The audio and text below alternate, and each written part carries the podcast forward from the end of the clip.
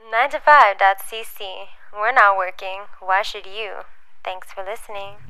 Hey Montreal, what's up? Welcome back to a brand new episode of Go Plug Yourself. Chris Vendito joins me once again as co-host as we play host to Gonzalo Coloma and Daian Tang. Uh, Gonzalo come uh, works for as a artist coach at Yes Montreal. Uh, Daian Tang uh, works uh, and develops and sells uh, Chokitem jewelry, um, and they're basically both on the show, coming to talk about what the pop pop up exhibition that is a event that is happening, being organized by Yes Montreal this weekend on September 5th. It's actually going to be at two lo- different locations. It's going to be at Riverside in St. Henry uh, on Rue Saint Ambroise and uh, Centre Saint Jacques on Rue Saint Catherine between noon and 5 this Saturday, September 5th.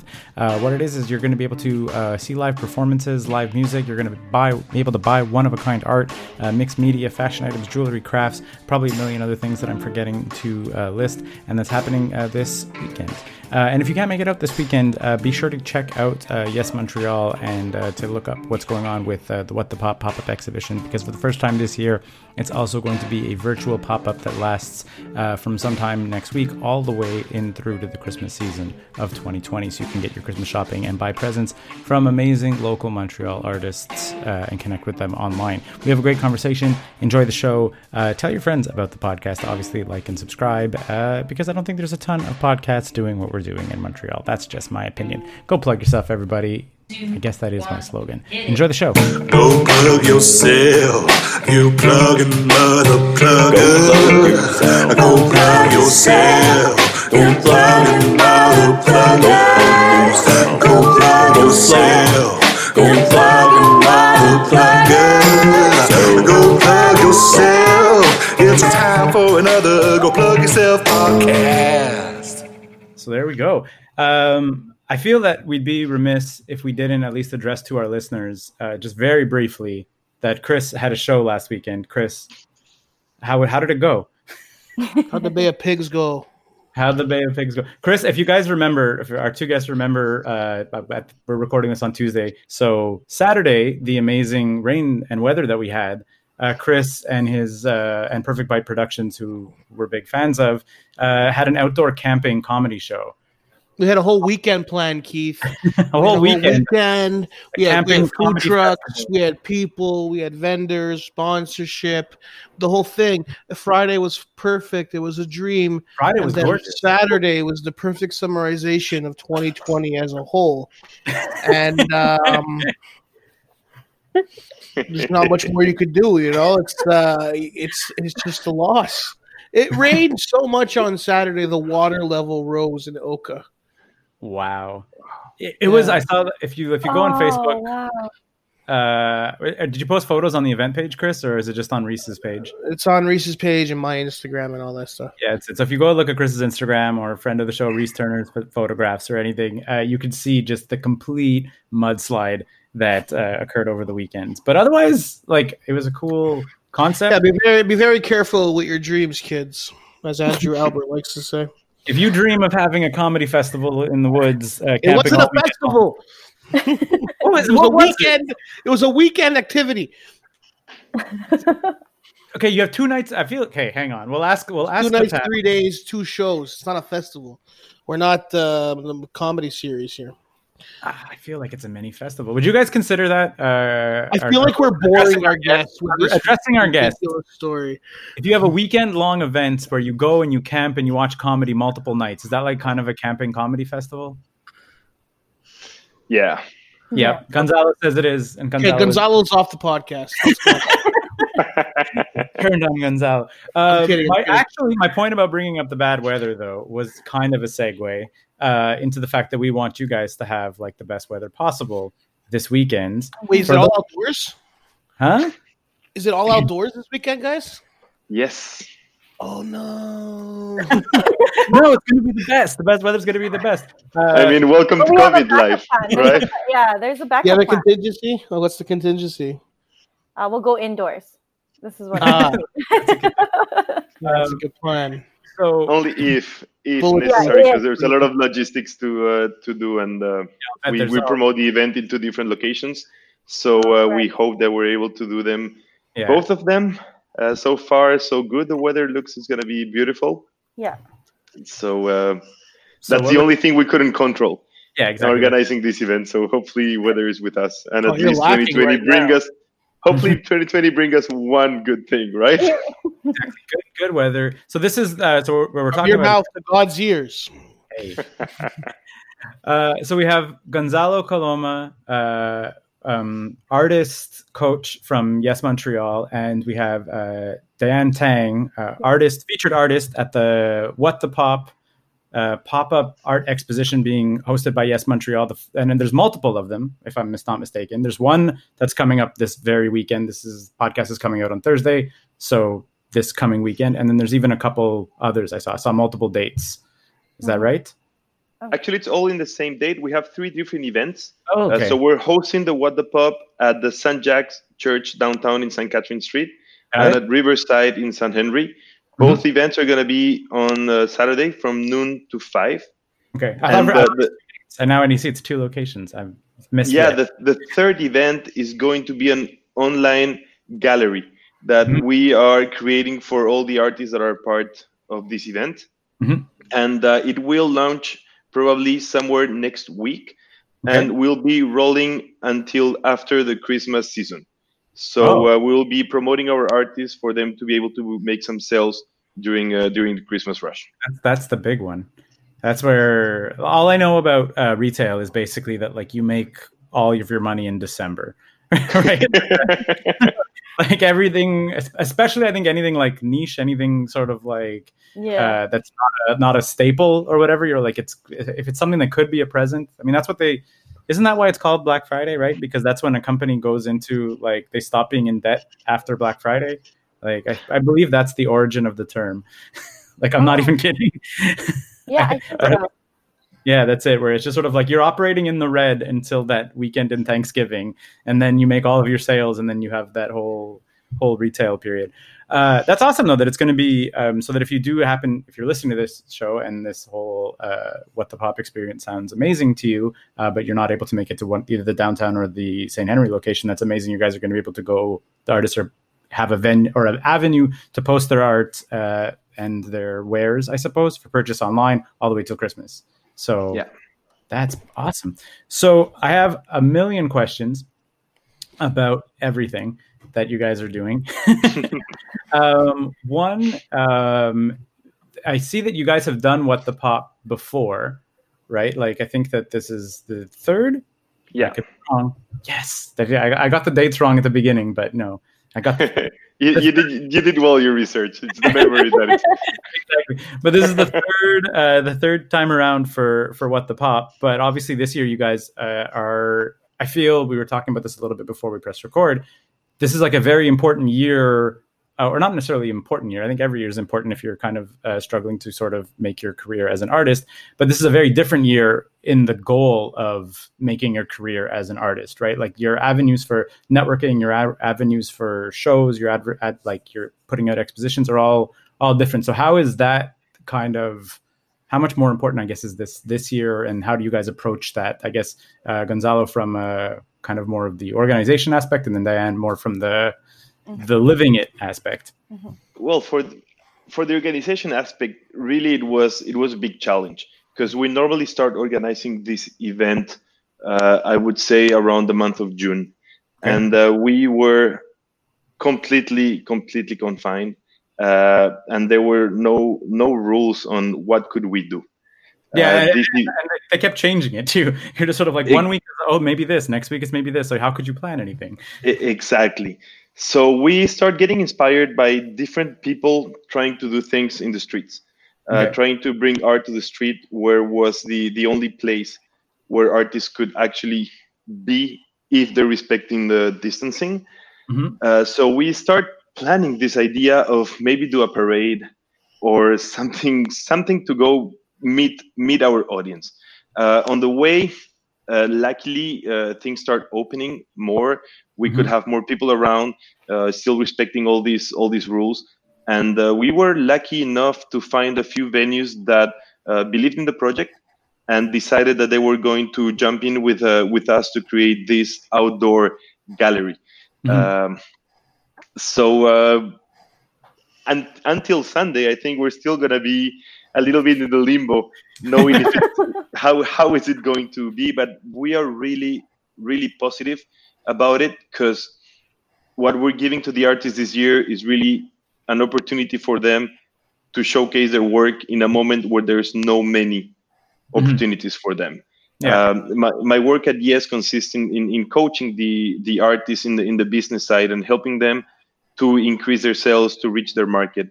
And uh, this this exhibition is part of what we do at Yes every year for either our clients or people from from the outside that know Yes and would like to would like to showcase this. This year we had many applications. We chose uh, 55 artists Mhm. and uh, we have a range of different art forms from uh, uh, painting, sculpture, performing art to jewelry like uh, Daian.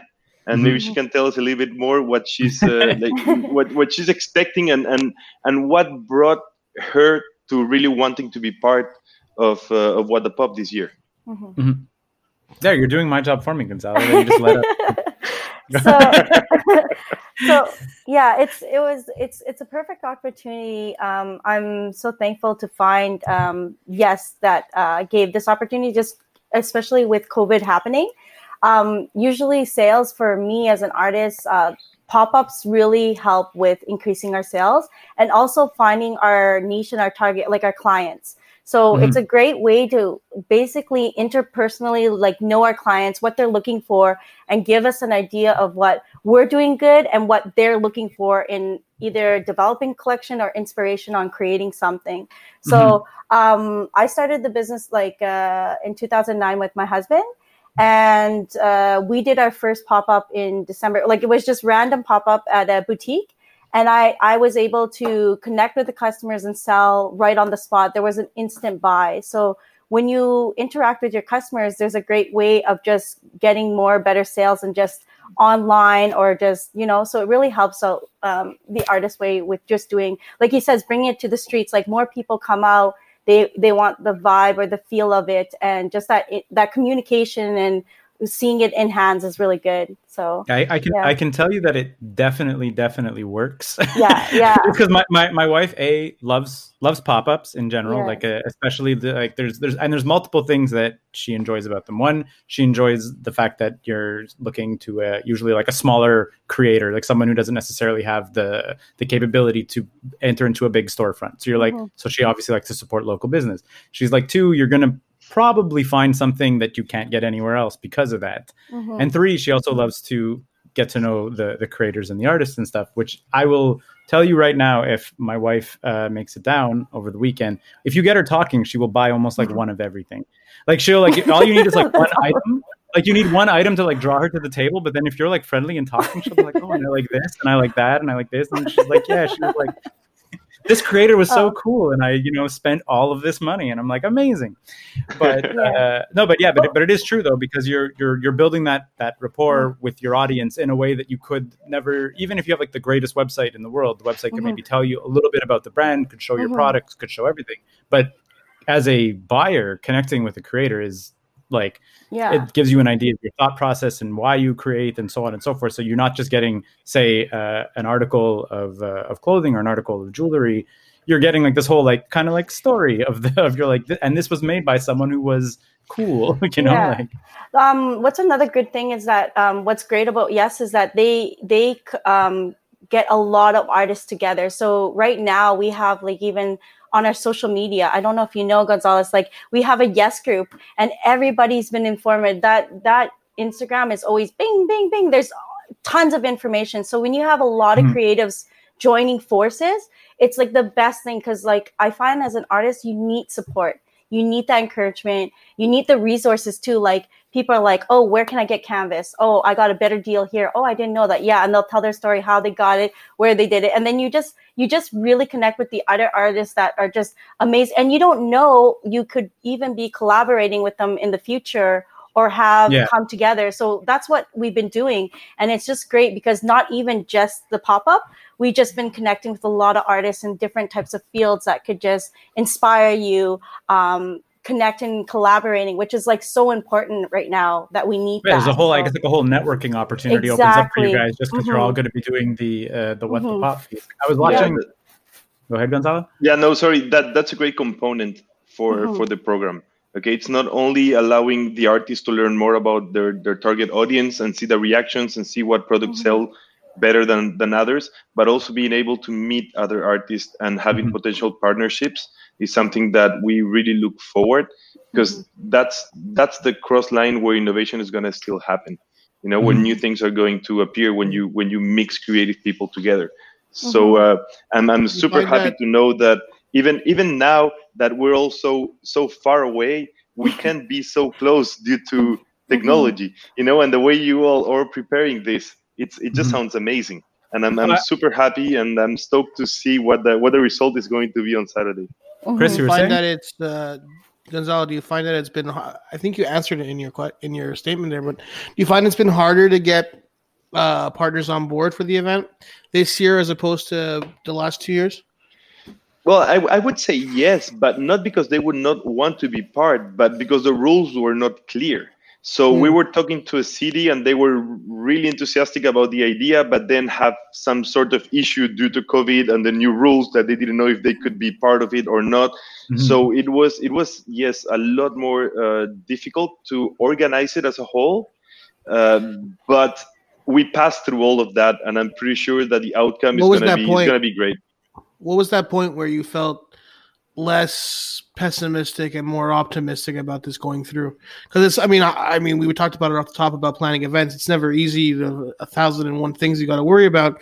But I'm sure there was a point in the summer here where you were like, "This is not going to happen." Oh yeah, there were many points. Many points where we were no, this is not gonna happen. And actually, through that challenge come also other opportunities. If we didn't have that challenge, then we would not have built this online gallery.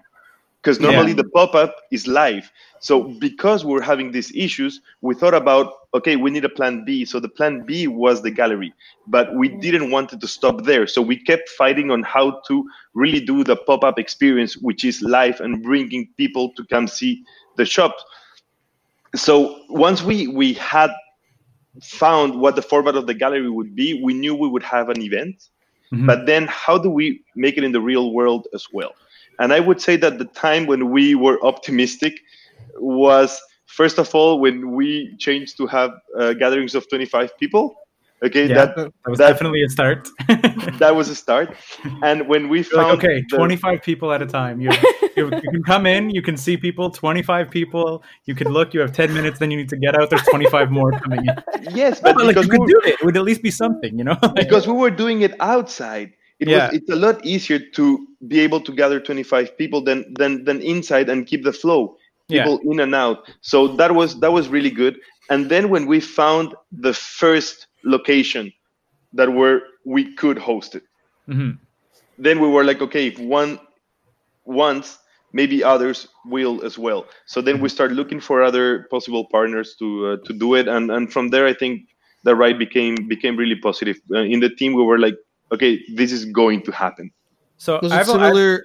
oh, sorry, Keith. I, I was, was it gonna say, similar- your question's All right. probably going to be better than mine, Chris. So just jump Go in. ahead.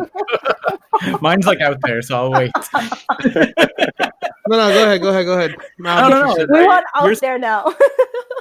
Yeah, Now we exactly. all want to know No, your weird gonna question, say- I was going to ask both of you, just because th- this is something that I, I think that everybody has sort of struggled with uh, this year in general. Like a, a lot of people talk about sort of like the the ups and downs of your kind of um, your your mental states in 2020, right? Like I think everybody's been on an emotional roller coaster in 2020, the likes of which hopefully we never have to endure again. But clearly, both of you um, managed to stay positive to a certain sense because you you're pulling off this event that's coming up. Yeah, you're still creating, you're still going. So uh, I was just wondering, over the course of the last couple months, what was one of the things that you did to kind of stay positive when there was all these potential uncertainties, all these roadblocks? Like you guys both clearly pushed through, and I was wondering what kind of you did to stay positive throughout the last couple months while we move kind of forward into some version of no- being normal. if if I could answer that, uh, I I would say that my clients. Mm. Uh, I see so many artists that were affected uh, to this what what is happening now, but I also saw so many people fighting it up, trying to find new avenues, being able to pass through that, and Mhm. me being their coach, I had to be up for their game. I need to be more positive than them. I needed to be be there to really help them. So that that was that was my gas. Mhm. That was really what gave me the the, the strength and, and the positivism to to overcome these uh, these hard days. Yeah. Di- The, Di- Daian, Yeah. question. Um, yeah, for me, Like, were there any mornings where you woke up and you're like, because I mean, I guess we haven't really said what you do. We just said, Yeah. oh, you're an artist that loves to pop, yeah.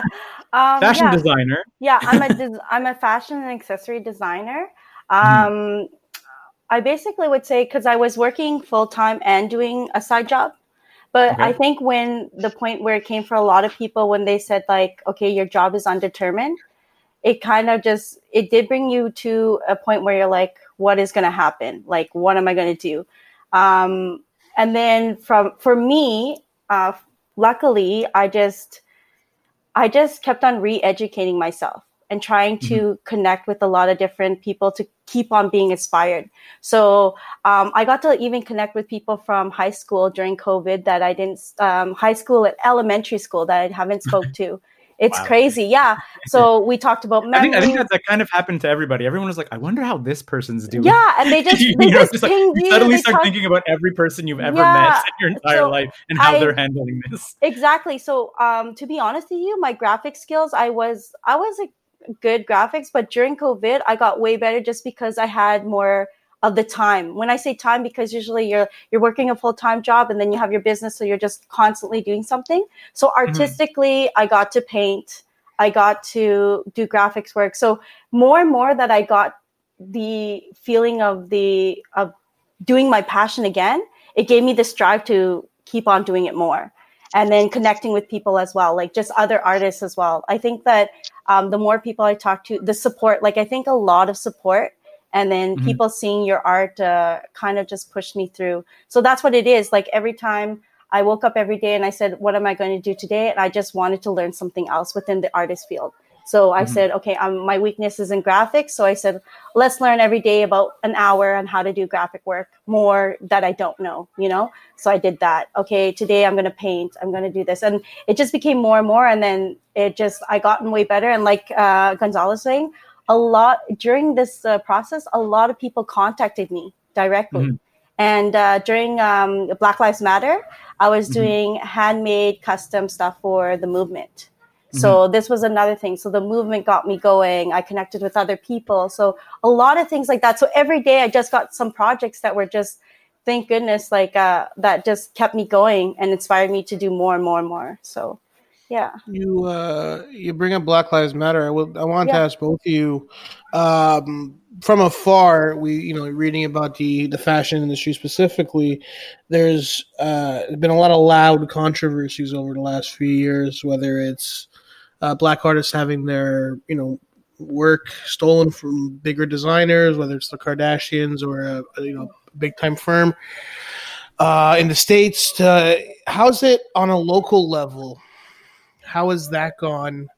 It's been a, a you know it's been a very emotional summer. There's been a lot of uh, there's been a lot of movement uh, towards an end goal, but uh, how has it shifted in from when George Floyd was murdered to now in the fashion industry about people speaking out, taking more control, uh, and speaking their truths? And how has it affected the organization of this of this event, or has it at all? Okay. Um, right now, with um, everything happening, it's such a time where um, we're now a lot of um, Black designers are getting noticed. So I don't know if Mhm. you guys heard, it's called um, Black Designers of Canada. So right now, um, there's a huge movement right now where uh, you can send donations to um, uh, to help uh, notice the um, funding for Black designers in Canada. There's Mhm. also a movement for Black Lives Matters in Toronto that's like helping get the movement. And there's a, a link if you actually go to it, you'll see there's so many talented artists in that field. And uh, Mhm. also, me, my husband um, is from Ivory Coast, so he Mhm. he he's a part of that. So with our business, we we're like um, a bio uh, BIPOC, so Mhm. we're involved in um, actually we've been more involved in as well like every artist that has uh, or client that has reached out to us, we have also donated and also helped out in just supporting their businesses and doing. I've I've been doing like free masks. So during the the the um, during the uh, the walk and everything. Uh, I, I yeah yeah during the protest, basically I was doing free mask and hand painting a bunch of stuff for uh, people of color, just if they wanted to go and just general people in, in general. So I think right That- now with the industry, people are more supporting um, all cultures in in doing that, and especially Black lives as well. So. Um, I don't know if you go on the site. There's more details on it, but it's it's an amazing foundation that's uh, going right now to help on with uh, Black designers. Yeah, I, I was going to say at least as a as a consumer, right? I think, or at least as a let's call let's call myself like a an educated consumer. It's like with the events of 2020, at least like racially and culturally, uh, I think that it becomes important to like ask yourself like who made this, you know, like not not just necessarily from obviously. Uh, which is another issue, like from a who made this in the on the planet, because that's a whole other issue. But just in terms of like who are the creators that I want to support, who are the creators that are maybe not having the opportunities that other creators might have based on maybe the color of their skin or where they're from or whatever. And it has nothing to do with the caliber of their creation. It just has to do with the opportunities. You know what I mean? Where it's just sort of like all of a sudden, if uh, if while you're shopping, I think there was like a, there was a website that someone was sharing uh, where you can like you can type in almost any product and then it would tell you uh, the like the black owned business equivalent of it. So like you could literally type like whiskey, you know, like you're like Jack Daniel's whiskey, but then you're like, oh, here's a whiskey that uh, is owned by like a black person or whatever. Mhm. So you could like if you are conscious of kind of where like where your buying decisions go, you as the consumer have the ability to kind of obviously support BIPOC like creators, you know, like Yeah. where hey, you know what? That everything didn't come quite as easily for a whole entire group of our population. Yeah, if they're making cool stuff why not buy their cool stuff? You know like exactly. yeah, yeah. uh, i was going to say gonzalo kind of the same follow-up question. As uh, as an artist coach uh do you have you have you felt like when you're because i just to understand exactly your role um you're you're basically helping artists make a living at being an artist. Is that my understanding of the uh Yeah. the role Like- well, yeah. So yes, yes, Montreal is an organization that has uh, 25 years of existence. Mhm. Uh, we have uh, three different uh, divisions. One Okay. is job job search. Yeah. So uh, we basically most of our of our clientele come from the Anglophone minority of Quebec. Mhm. Okay, which uh, 25 years ago were the Anglo uh, community, but has switched a lot more towards new immigrants that Mhm. come and, and, and arrive to, to Quebec and want to make a living. So we help uh, these people find find jobs. yeah That's one part. Uh, with that, we give them French class, and uh, we we have a, a, a- big program, and that's why uh, Yes started hmm due to the changes on the demographic of our clientele, uh, we saw also that many people wanted to start their own projects, not just look for a job. Yeah, they So want we- to like be their own boss. like So, so we opened the entrepreneurship department, Mhm. where we help entrepreneurs uh, from the ideation to having the finished product and, and, and going on to sales. And many of these clients were artists. So Mhm. we decided as well, why not having a dedicated artist coach that will help them go through these challenges of opening their own business and make a Mhm. living from their art. And that's where I where, where I sit today. I am the person in charge of walking with these clients the route of becoming an entrepreneur Mhm. and what are the type of things that they sh- they should know and uh, so the background that i have why i'm able to help them uh, Mhm. i've been an artist for 20 years okay i was uh, i was a circus artist i Okay. performed with different circus companies uh, maybe you know cirque du soleil cirque Éloize I've, heard, uh, I've heard of Cirque du Soleil. Yeah. yeah so so i Actually, I'm we're Cirque du That's a Soleil well. fencing. That's a fencing company, right? Exactly. Yeah. that's it. So, Weird, like, I'm- so you, you say that, but I was just like, I've been to a lot of circuses. I've even been to Cirque du Soleil. I've been to Nice. the Tohu. I've been like, so yeah, you Nice, name drop. so Tohu was like a well, it was like a second home for me for uh, for many Oh. years. I'm originally from Peru. I Okay. arrived here in 2002, Oh wow. and uh, with the dream of, of becoming a circus artist. Mhm. And I was able to to do that and, and to perform with different companies. At some point, I decided that I wanted to create my own my own circus, and I Mhm. opened a very small company in 2011. Uh, in 2013, I opened a second company, and Wow. I was able to make them tour uh, to more than 20 countries, over Wow. 800 shows in seven eight years of of touring. Uh, one of the reasons why I was I was successful was not because I was the best acrobat out there, but because I actually knew something about business. I Okay. had a I had a degree uh, that I got in Peru before jumping jumping and running away with the circus. I studied i- I studied industrial engineering, uh, which in Peru is a little bit different than here. Is more of a business degree for Okay. manufacturers. Okay, so Okay. I had accounting classes, finance, marketing, many many of these uh, things that you need uh, in, as a basics for the for your business. So for me, it was easy to, for example, target my show. Who am I going to be selling it for?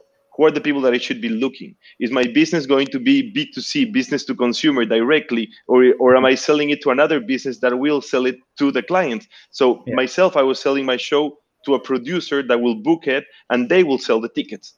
So I Mhm. had the understanding on how to talk to them because that's the business side and, and I knew about that. So Yeah. that really helped me to put my brand there and make it make it happen. I kept it I kept it small because I always dreamed to to be on stage and be part of the show. I Yeah. didn't want to be the manager behind and having other people acting. So at some point it became a little bit hard for me to to keep split touring. Uh. I, I had a family and Yeah. I was I was getting older. I wasn't getting better, so I decided to quit circus. And uh, well, sadly, it's one of these professions where with age, you know, we don't we don't get better.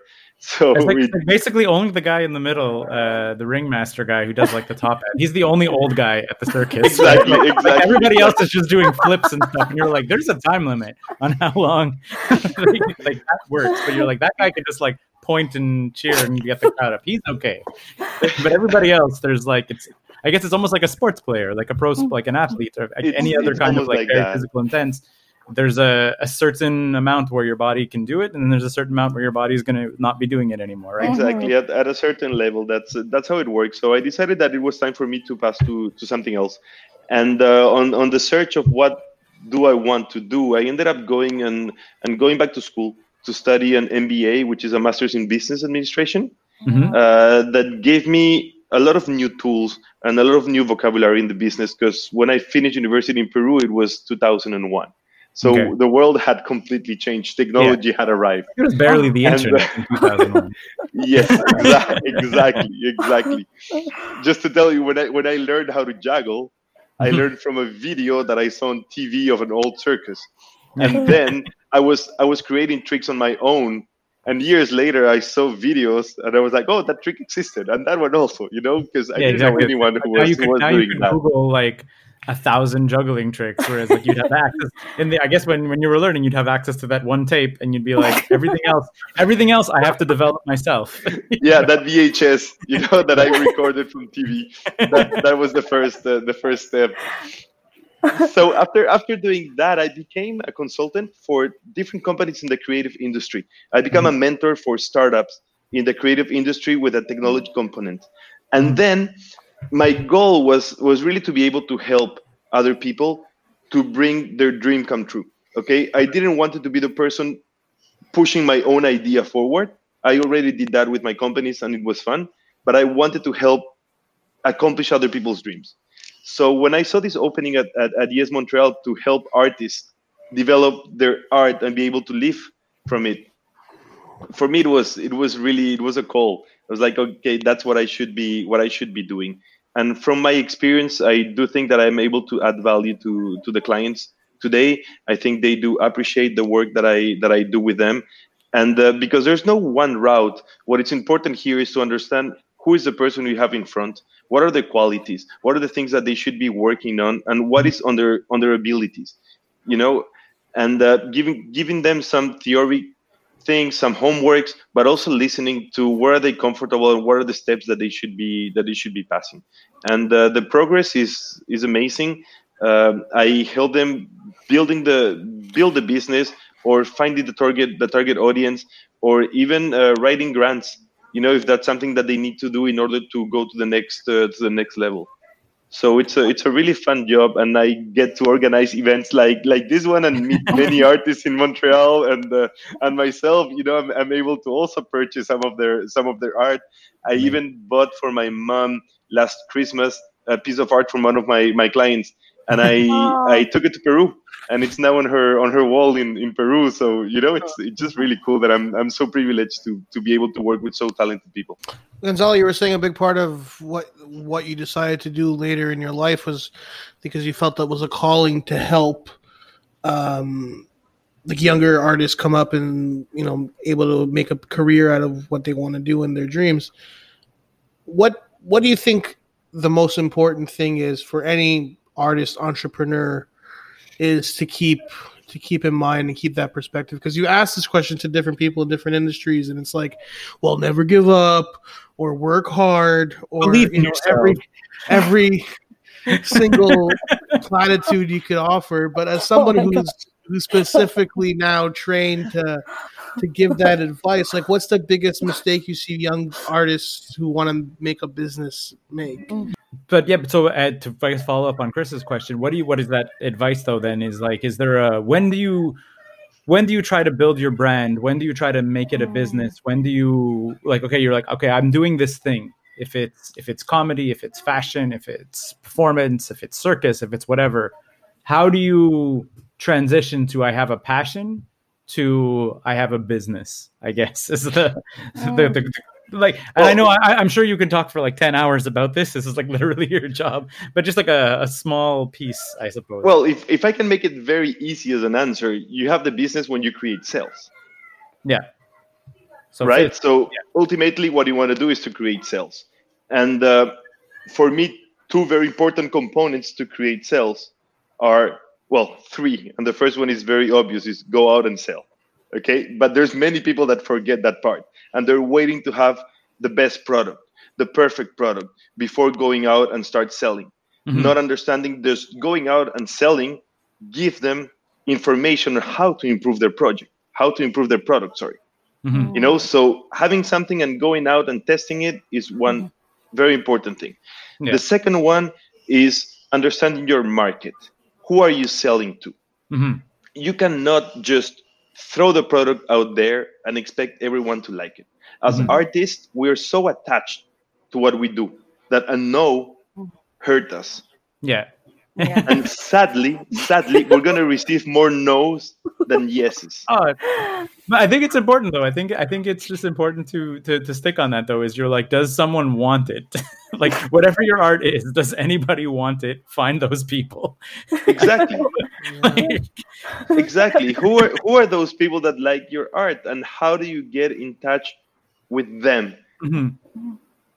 And I okay guess- and accepting Have you ever had to have a conversation with somebody or a student or someone where it's like, "Hey, Jeff, um, I really appreciate all the effort. But no one's buying this. No one's ever going to no, buy no one's gonna buy this. Like,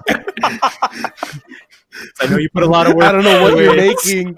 Is that a tablecloth? Is it a T-shirt? Nobody. I'm knows, happy Jeff. Chris is making the names Jeff, okay? So it's, it's fine. Jeff. Hang on, I'm going to check the. the I thought it was a. I Artist- thought it was a really vanilla name. yeah, I was like, I'm going to check the artist attending to make sure we're not calling out any any artist at what the pop. Jeff. Just- well i mean it, it happens and i would not say that it's due to the product that it happens. It's more due to the, the lack of really understanding that you have to provide everything in your company. And Mhm. because that's so hard you also need to learn how to form a team around yourself. And uh, being an artist is very lonely but and that's where the third part of it is the networking. The networking is is a trampoline is what it's really going to push you to the next to the next level and Mhm. acknowledging that i always say like how come britney spears became the biggest star you know she wasn't the best singer you lies, sir. Lies. right Britney was a saint. She gives that per- voice of an angel. No. but yeah, You no, know, I mean, so- Her we see that all dance moves. with- It was the dance and the moves. dance moves. definitely. Yeah. No, but like, you, you, the, but it's And- it's a good, it's an excellent point though. Like you li- you can listen to almost any music station if it's a pop music station, if it's a rock music station, if it's whatever. The music that's getting played on the radio is not always the best music on the mm-hmm. planet, right? It's the music that got enough exposure to be on the radio. That's not necessarily a judgment of talent, right? Like, Yeah, and, and in today's life, uh, and being in Montreal, where there's so many artists and so many talented artists, going back to what you were saying, Keith, earlier, just being a good musician isn't enough. mhm. hmm hmm You know, you really need to to have all the other things, and and for me, networking is uh, it's it's part of, of what forms the the the basics. Mhm. Okay, I I found my first mentors in Montreal like that. I found my first gigs like that. Um, I pushed my business by being smart in understanding with whom I had to go and talk. When was I working? When was I partying? You know, at some point after a festival, if I'm with a few programmers, there is probably not time to be drunk. You know, it's probably time to have a good chat, tell them Mhm. about my show. So they, in a in a nice and cozy environment, they remember tomorrow, and that helps to to get a next gig. hmm See, that's why comedians struggle so much, Keith. Is that last part that Gonzalo And not being drunk? knowing when to be drunk and not to be drunk.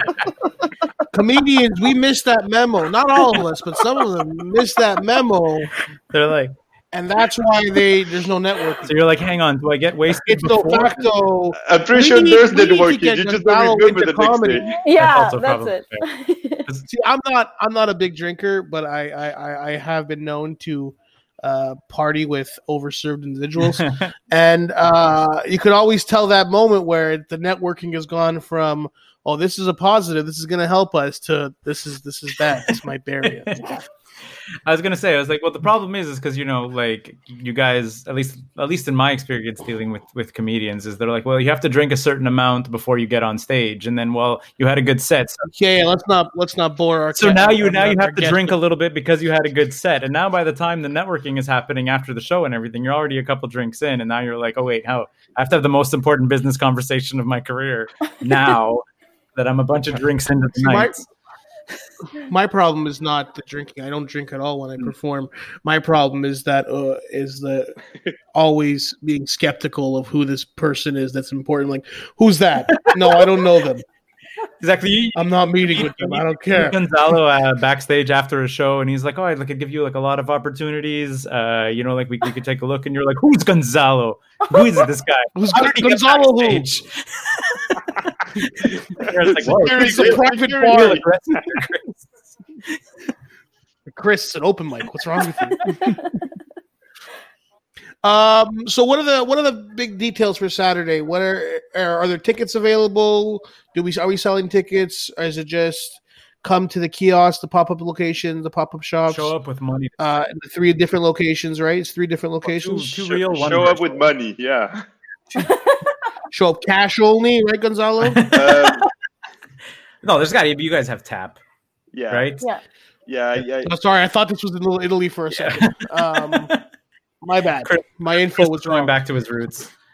That was, So We just did on ca- on cash only this weekend. of course you did. no refunds for you.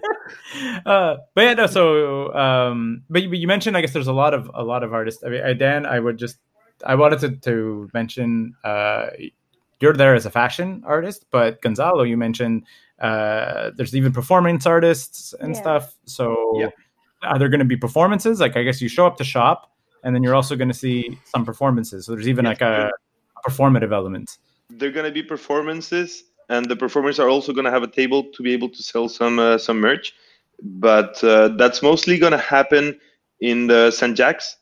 Jack's. Okay, we have a very nice stage facing St. Catherine Street, so you'll be able to see the, the, the shows from the street without any problem of being too close to, to other people. So it's really going to be COVID friendly. Uh, we invite everyone.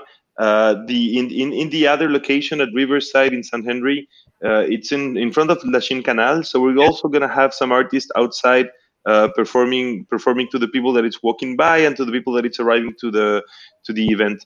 Uh, we do have a variety of artists, and I just to name just to name a few. There is a guy called uh, Jonathan Wilansky who does uh, well. His company is CD Animals, and he does sculptures with uh, CDs. So he recycles CDs and makes uh, makes animals with them. It's really interesting. Nice. And Fine. uh, It's for CDs in 2020. yeah, He's taking something that everybody is like throwing out and making it into art. exactly, exactly. What's a good way to recycle and, and, and keep history alive as well? So Mhm. it's uh, it's really cool. We have an artist called uh, Zoe Q, who is an illustrator, Mhm. uh, and uh, her theme is uh, how is life being an immigrant in Quebec.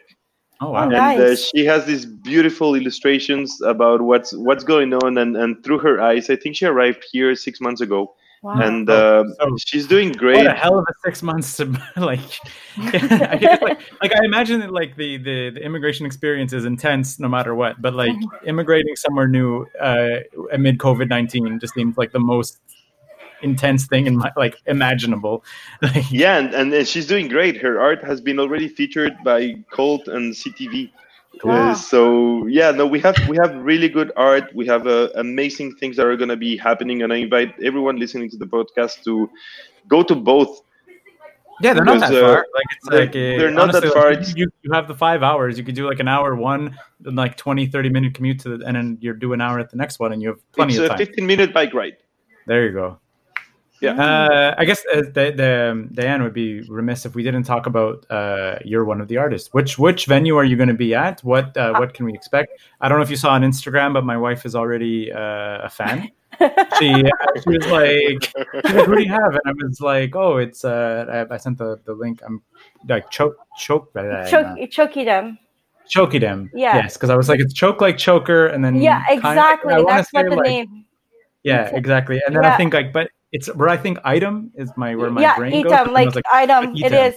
Yeah. I- so basically, I saw the whole like, thing on the website. You had the explanation, but I was like, I'm going to mess up this pronunciation.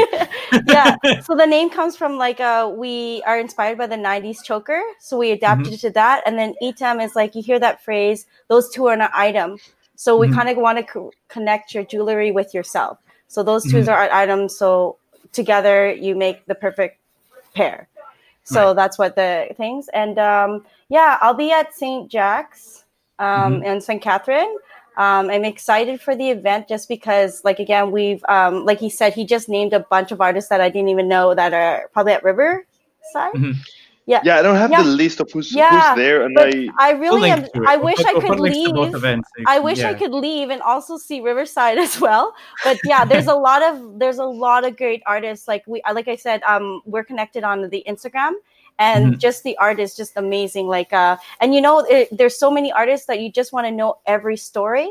So with my story, it's just um, our uh, we design in Montreal, and then we get our jewelry made in Africa, in Kenya. Mhm. So Yeah. we work with women um, that are trying to build their business as well, and are artisans. So preserving the um, technique and hand handmade craft out of Mhm. recycled brass. So we're an eco-friendly brand. So this is we incorporate um, recycled brass, and uh, we work with them uh, just so it helps. Uh, we help build their portfolios, and we help them build capital and bring um, capital to build a better life. That's so yeah, amazing. so we we basically direct it, and it's a direct, so it's free, uh, fair trade. Um, It's direct with them, and yeah. So we we work right now. We only have two artisans, just because we're a Mhm. startup.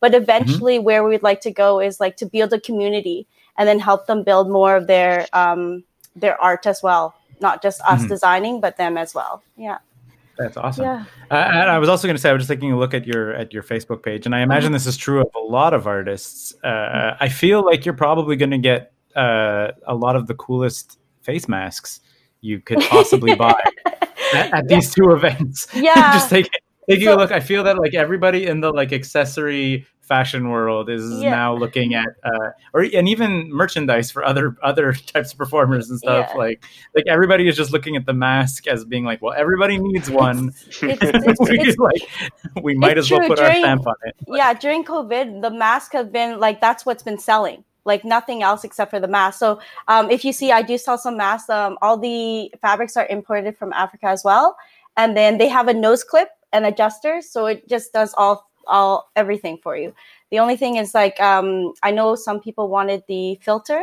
That's something we just didn't do just because we have already the nose clip and the adjusters. But yeah, Hmm. this is what it has, so it's perfect. Yeah. Listen, masks are fine without the filter. The filter is for no. I'm just I'm telling you. Yeah, yeah. my wife, Yeah. my wife's had a mask with a filter for like way before COVID, even, and it's like Yeah. the filter is more for allergens. It doesn't really. Yeah. If you're buying a COVID mask, what you're doing is you're protecting the water droplets and stuff. The filter is really just for like pollen and stuff.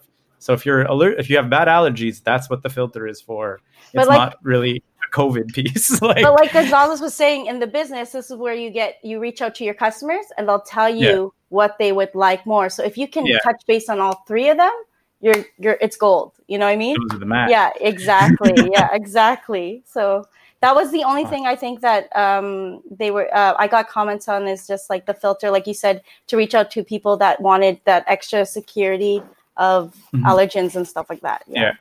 So That's awesome. yeah. Uh, Chris, I think we're we're pretty good to start up five questions. I'll explain the bit uh, a little bit. So what we do is we ask the same three questions to uh, all of our guests, Mhm. and then the fourth question is a question that our previous guest asked to you without knowing that it was you. Obviously, they just asked a question into space. And then the fifth question is, what question would you like to ask? I guess a total stranger who will be the next guest on our show. So I will. You have to think about that uh, in the in the back of your mind. Keith is uh, very attached to this bit. I love it. um, Thinks nobody else does this in podcasting. Nobody does. So we're gonna have it's good. Paolo speak to him about that. Nobody likes this questionnaire bit, but we're very excited about Thank it. you, Chris. This is Um, why uh, you're my favorite of the of the co-hosts. Chris is you. You Yeah, you have three co-hosts. You only do you really have one if you have three? Um, so the question is the first question is for either of you, I said both. uh, for both of you. So we'll go uh, dealer's choice on the first one. What do your inner thoughts sound like? Yeah. Oh my gosh. And nothing to do with the writing of these questions. Yeah. You actually did, by the way. You wrote the second question. You liar. My my inner thoughts are trilingual. Oh, Sometimes oh. I'm Oh, speaking good. to myself in French. Sometimes I'm speaking to myself in Spanish. Sometimes I'm speaking to myself in English. And sometimes I kind of like or don't understand myself or I'm translating whatever I'm saying to myself in order to be able to say it. It's super I- fun. One day I was I was walking the street singing a, a Peruvian reggae song and I was singing it in French in my oh! mind, you know. And then I realized I, I don't know what is happening. Yeah. So you never you never had like did you did you ever like think in circus where you weren't even thinking in language you were just thinking in like performance and acrobatics and juggling and you're just sort of like this is not even language anymore definitely definitely yes and and some days i was i was dray- daydreaming that i was looking jugglers around when i was walking in the streets yeah uh Daian, same question Ah, that's a tough one um, for me. I guess I would say I'm always um, planning. Like I'm always planning too much in my head. I think my mind moves so. Yeah, it's really it's really messed up. I can't really explain what's going on in my head.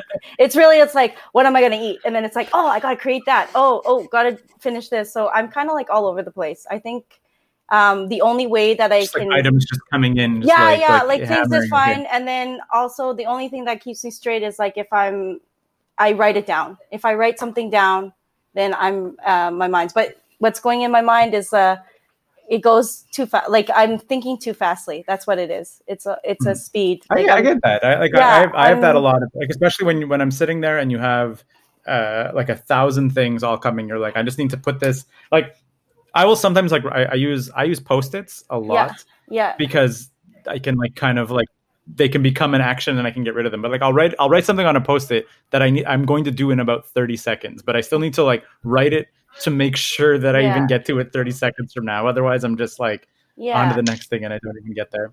I think that's it. Like even even right now with this podcast, I had a million things I wanted to say, and then it was just like it blocked it.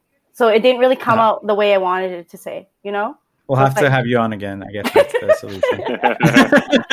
the after what the pop, after what the pop, yeah. there you go. oh yeah counting the millions yeah. So Chris, think- you want to ask your, your your second question? The one you wrote, buddy? Chris? I don't know. I feel I, I don't hear him at all. I'll he ask this question. I don't know. Yeah. I, I feel that is I hear him. And then he'll come back. No, I was still here. I was on. I was on mute. All Sorry. right. I apo- I apologize. I didn't want uh, to distract any of the No, we answers. just, I was Uh, like, uh, I was like, then I went on a rant about how I'm not sure if I wrote this question or not, and I think you're lying. Mm. But that's neither here nor I, there. I lit- Uh, what have it on episode 200. You can go in and go back, listener. What was your favorite thing to eat as a child?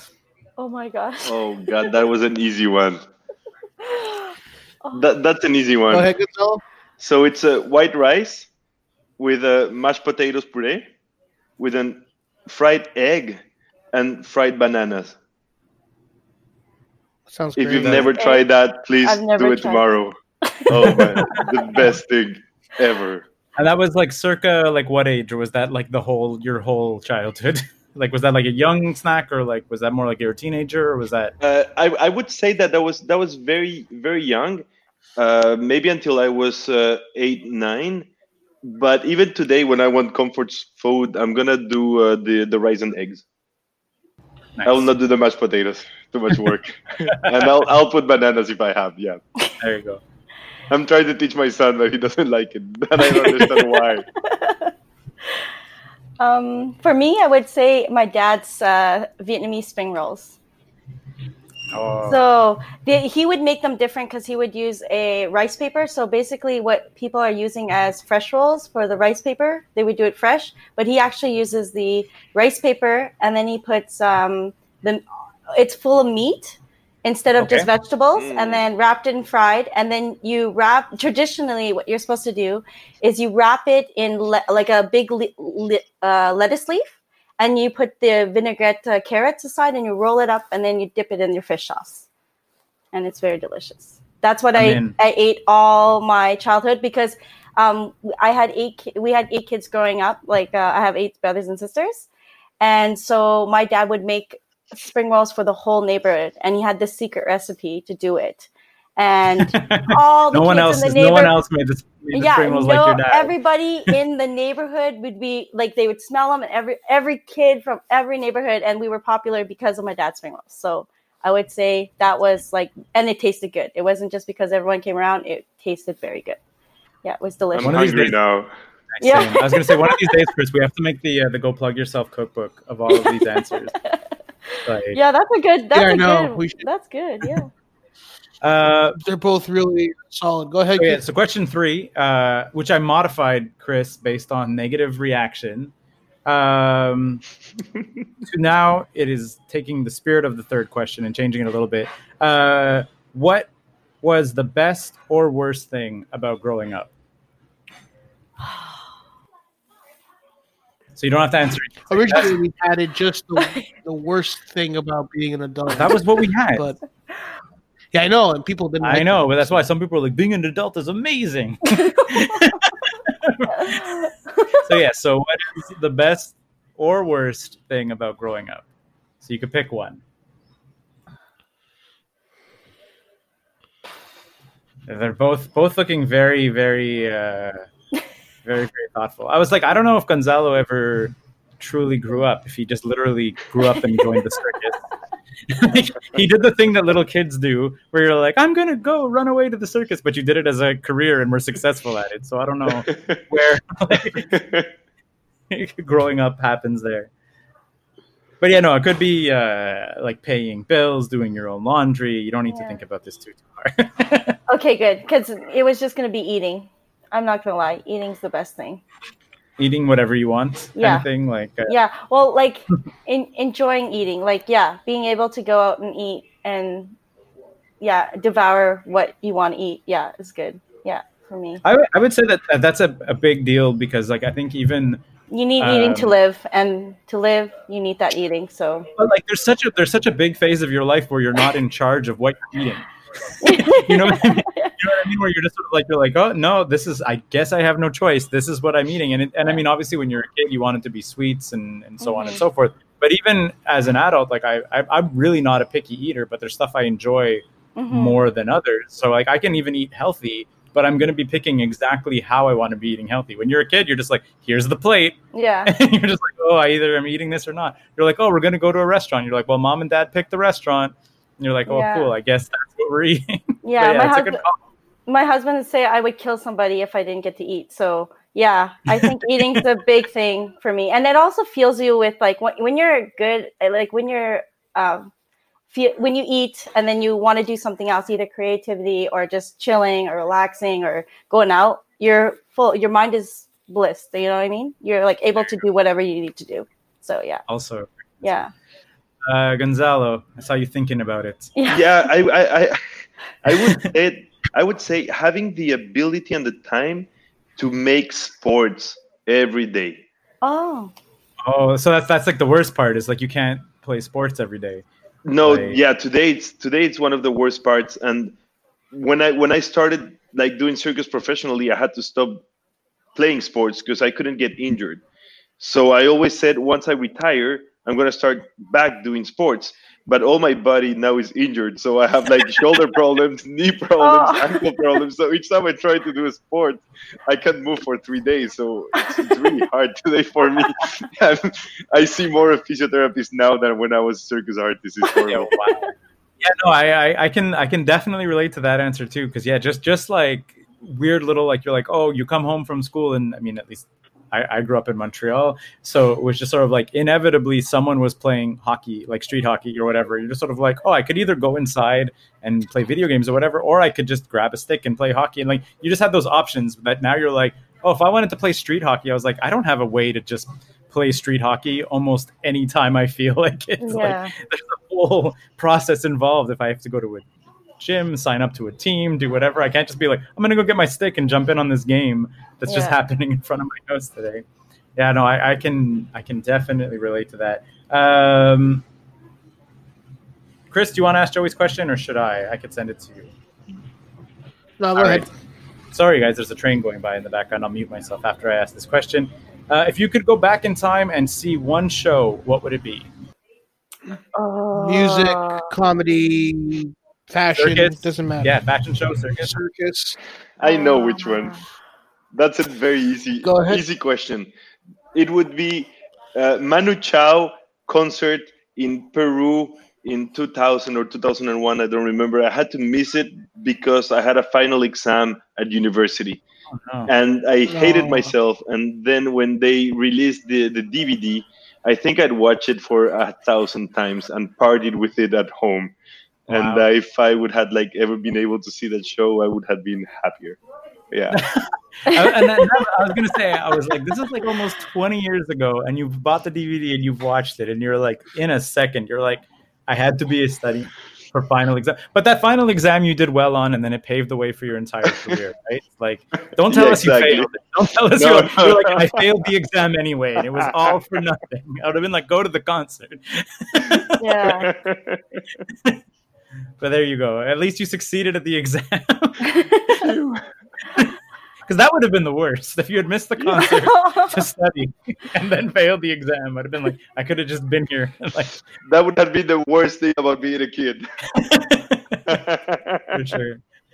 Uh, Daian? Yeah, it would either be music or fashion, and I would have to go with um, seeing a show by Alexander McQueen. He's one of my favorite um, designers of all time. Yeah, Okay. yeah. So I think just his name says it. If you look up his stuff, it's just like something you would never see.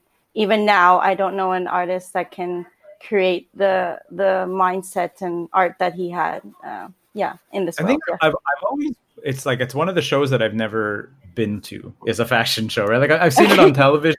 yeah. like there was like I remember uh, in the 90s whatever there was like fashion television always had like the, the footage of mm-hmm. the runway but I'm always I've always kind of been fascinated by the idea mm-hmm. of that where you're like it's essentially like you just sit still and then you're watching like art kind of like come at you and move around and then go back into the back so it was like I feel that there's such a weird not weird but like such a like a unique energy that Yeah. I feel most of us will miss out on because I don't think a lot of us go and see fashion Yeah. shows. But I've always been kind of fascinated by the concept of yeah. going to see a fashion show. It seems like there's such a weird like energy and like performance that's Well- happening with the models and the the pieces and everything.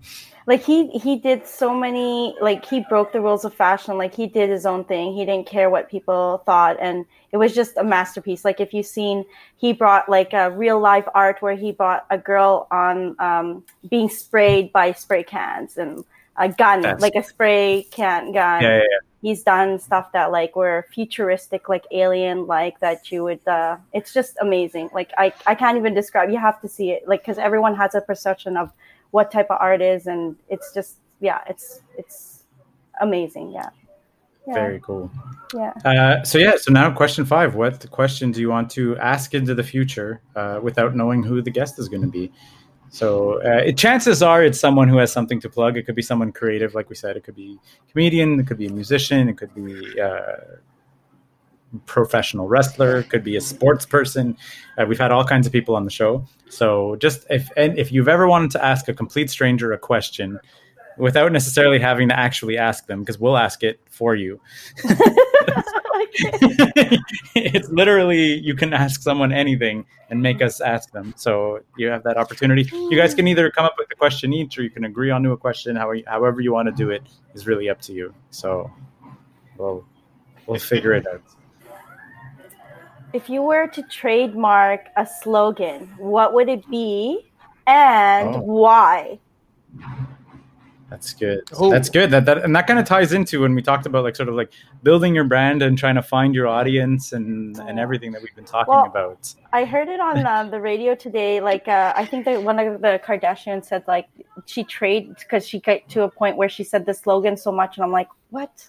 So now I want to know what would a person trademark it for a slogan and why? Gonzalo, they do you like that question? Do do you have an additional question we can ask I, it? I like it. I think it's a very smart question, and if you want, I can I can I can put a very silly one just Yes. beside that one. Yeah. sure, go for it. but please don't go for mine, because mine is gonna be really for a comedian, and Okay. uh, it will Oh, be it Chris right right now. Yeah, Here we go. Chris. because I know I know I know his answer. That's why I'm gonna I'm gonna ask it to the next one. Uh, Oh. do, do you drink before performing? Oh. I, I, I mean, it doesn't necessarily need to be a comedian. I could say you could say like, do you drink before creating or Yeah. before? Uh, Doing anything. Yeah, I drink a lot of water. I have a coffee, some more water. Chris, Chris, That- you have a. You want to try? You want to take a crack at the slogan? I was saying, because I'm immediate. I already have. Yeah, No, buddy. Nice. Uh, I already have it. What is it? What? So what do you do for What do you do for food? what do you What do you do for What do you do for food? and why would you say that? Keith knows you've been to my shows. Yeah. It's uh, you know how when you do you- when you go to a comedy show and the uh, the person the comic speaking will be like, "What do you do for a Yeah. living? What do you, what is your job?" It's the Vendito way of asking that question. What do you I do like for it. food? Yeah. That's nice. How do you pay the bills? I have, I'm gonna have that trademarked after my uh, learning session with Gonzalo here. yeah, five. I'm gonna definitely get that uh, trademark. good, good idea, I have a trademark, baby. I, I don't know. I have no idea what my, my slogan or catchphrase is. Like, what would I want to put something on a T-shirt? That's uh, Well, that could be the that could be the whole thing. buddy. and you gotta have the background. So after you have it, you gotta say why. Why did you Yeah. make that slogan? You have to have conviction, Keith. You can't just throw words Yeah. together on a slogan I understand what a slogan is because immediately like some Yeah, Jenner. we didn't Yeah. we didn't talk about it in this episode, thankfully, because I don't think this is the audience. But we do talk about pro wrestling a lot on this show, and I immediately thought how pro wrestlers always have their catchphrase, right? Like the guy can Oh. come out, say the catchphrase, and it'd be like the crowd chants along with it. The Yeah. crowd gets into it. They put it on a T-shirt. It Mhm. becomes all that. Hey, The Rock just had jabroni added to the Oxford Yeah, dictionary. he, Oh, he did it. That's a big time win for The Rock and the Iron Sheik. He had a he has a million though. like The Rock has a million catchphrases. He- And millions. Exactly. Anyways, I like. I don't know. I can't. I can't. I, I feel on the spot. Chris, you have I nothing. have nothing, bro. Is it go I plug mean, go yourself? plug yourself's a good one. It kind of is a slogan. Like I was like, that was where my brain went. I was like, if I had to trademark a phrase, but I never say like, "Yo, go plug yourself." Like I don't think we've ever said that on the show.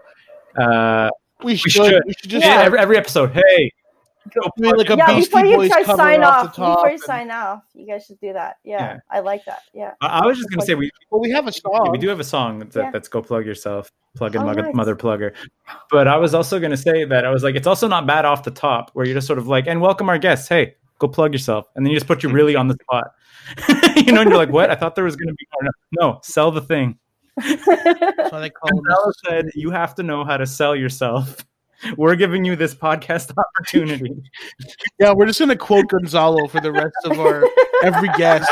Well, you know, Gonzalo He gave you this opportunity. Make the most of it, and then Chris and I can go get a drink. that's the whole. That's the new format. I don't know. Gonzalo was pretty clear on this one. Um, uh, that was that was a lot of fun, you guys. That was great. Yeah, uh, so two locations uh, to go check out what the pop. Uh, we'll put the links in the in the bio of the page. We'll link to your Facebook. We'll we'll share all of this. Mhm. Uh, we'll link to your artist page as well. Um, and And there's then the hashtag. there's the hashtag. Yes. the hashtag? Yeah, there's a hashtag. Uh, at Yes. uh, yes, what the, pop. Yes, what the pop. All right, so hashtag it. Uh, yeah, get out there. Go go check out support the support local artists. And like I said, this, this is art across the board, as you guys have said a million times. And then also, I guess, stay tuned for next week when, uh, if for some reason you didn't have a chance to make it out on the weekend, you can still support those artists and get some of your Christmas shopping done online. Yes. Awesome. Hey, best of luck, guys. This was a lot of fun. No, and thank I you. wish you both nothing but the best. Yeah, it's pleasure. Thank you so much.